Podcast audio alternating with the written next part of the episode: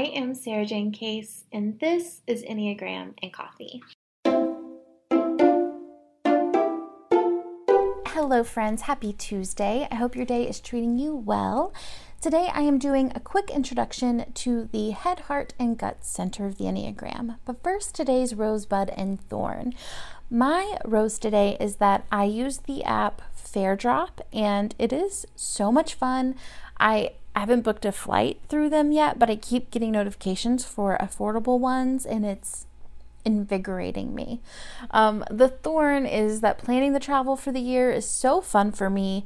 Um, it doesn't exactly feel like I'm in like the most grounded place, if I'm honest, but it is invigorating.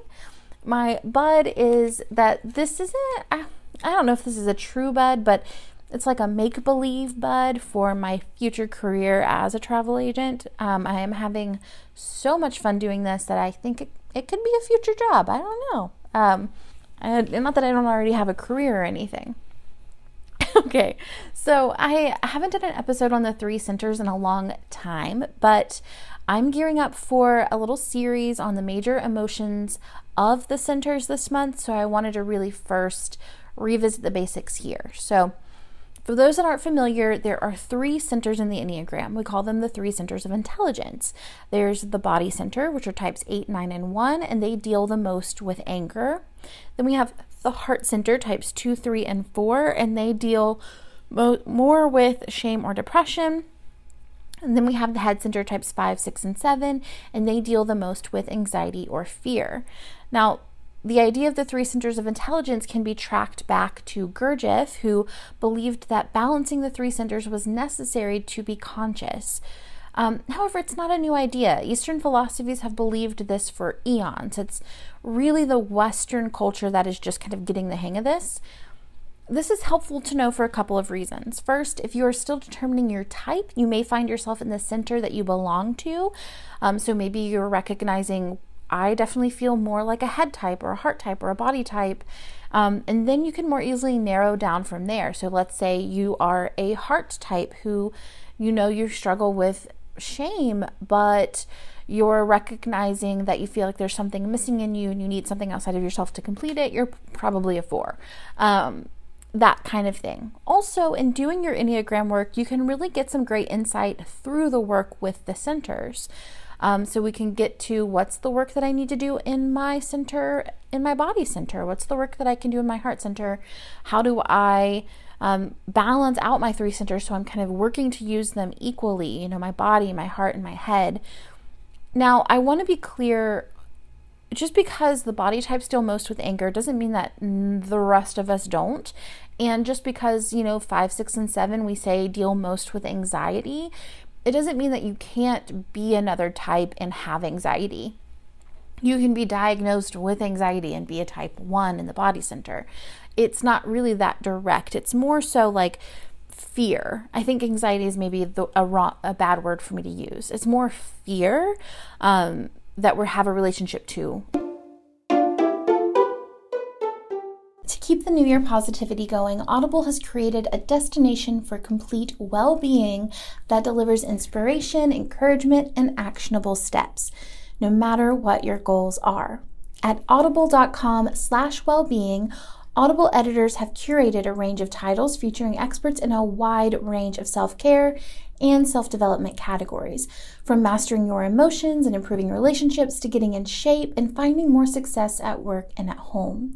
Among the listens are brand new titles from some of the most inspiring original voices in the genre, including best selling self help expert Mel Robbins, author of The Five Second Rule and Start Here, who returns with a new podcast called Here's Exactly What to Do.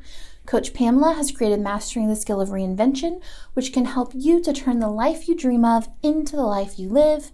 And renowned music producer and performer Major, who offers Major Frequency, a revitalizing journey into the healing power of music.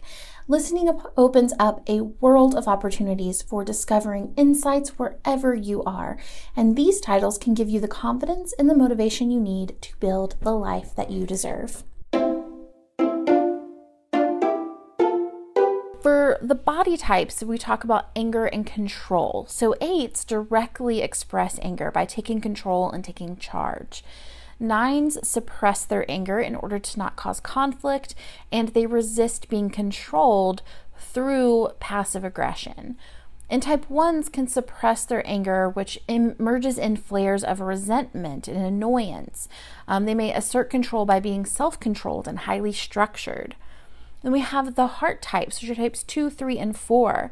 Twos create an image uh, you know, each of these deal with shame and identity. Um, twos create an image of being likable and thoughtful. Threes, an image of being confident and successful. Fours, an image of being different and unique or significant. Then we have our head types, which have the relationship to fear and anxiety. These are types fives, they withdraw from fear of intrusion. Sixes anticipate and plan in advance for negative scenarios. And sevens avoid fear of discomfort, pain, and restriction by engaging in a continuous flow of ideas and experiences. So we may find that we have a stacking of centers, head, heart, body, like in a specific order, one that's dominant, one that is secondary, and a third that tends to be neglected. When our body is neglected, we may find that it's harder to take action. We may lose groundedness and presence of being. When our heart center is neglected, we may find that we have a harder time accessing empathy or compassion. We could struggle in relationships or being honest with ourselves about how we feel. When our mind is neglected, we may find that we ignore our needs, forget to entertain hobbies and interests, and become overly compliant with systems and structures that have been laid out for us. Now, you may even find that some believe you may not be dominant in the center of your type. So, you could be an eight with an overdeveloped heart center or a seven with an overdeveloped body center. This can be particularly true for types 3, 6, and 9. It's this triangle in the center of the symbol, which actually show up as conflicting points in each of the centers. Threes having the hardest time with feelings, six struggling the most with fear, nines the most with anger. Now, to put it simply, for each of these types, though they're in their respective centers, if they're declaring it on Facebook, they'd say it's complicated. Now, the goal of knowing this about ourselves isn't necessarily to just know ourselves better, but it's an invitation to intentionally get in touch with each of the three centers, to find that balance between your head, heart, and gut. So, for our body types, you know, it's important to get into your body through yoga nidra, three deep breaths, you know, aerobic exercises. Um, there's the thing called the five rhythms dance, which kind of can take you from birth to death through movement. Um, these are all ways to just be present in your body. If you want to get into your heart center, you can slow down, spend time with your emotions, ideally every day. A few ways you can do this are just, again, three deep breaths, journaling, talk therapy. You can go watch a sad movie, cry it out. Uh, just let yourself feel. If you want to get into your head center or balance out your head center, you can practice energetic boundaries.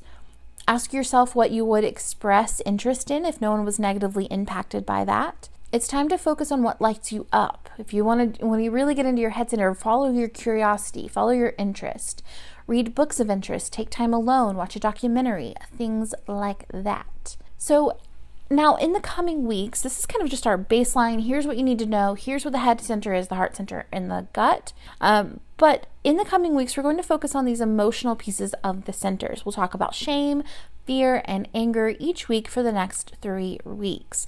So get ready for that. In the meantime, if you found this episode helpful, consider leaving a rating and review on iTunes. It helps me to reach more listeners and therefore make this daily podcast even more sustainable for the long haul. As always, it's an absolute joy to create this content for you, and I will see you tomorrow for the next episode.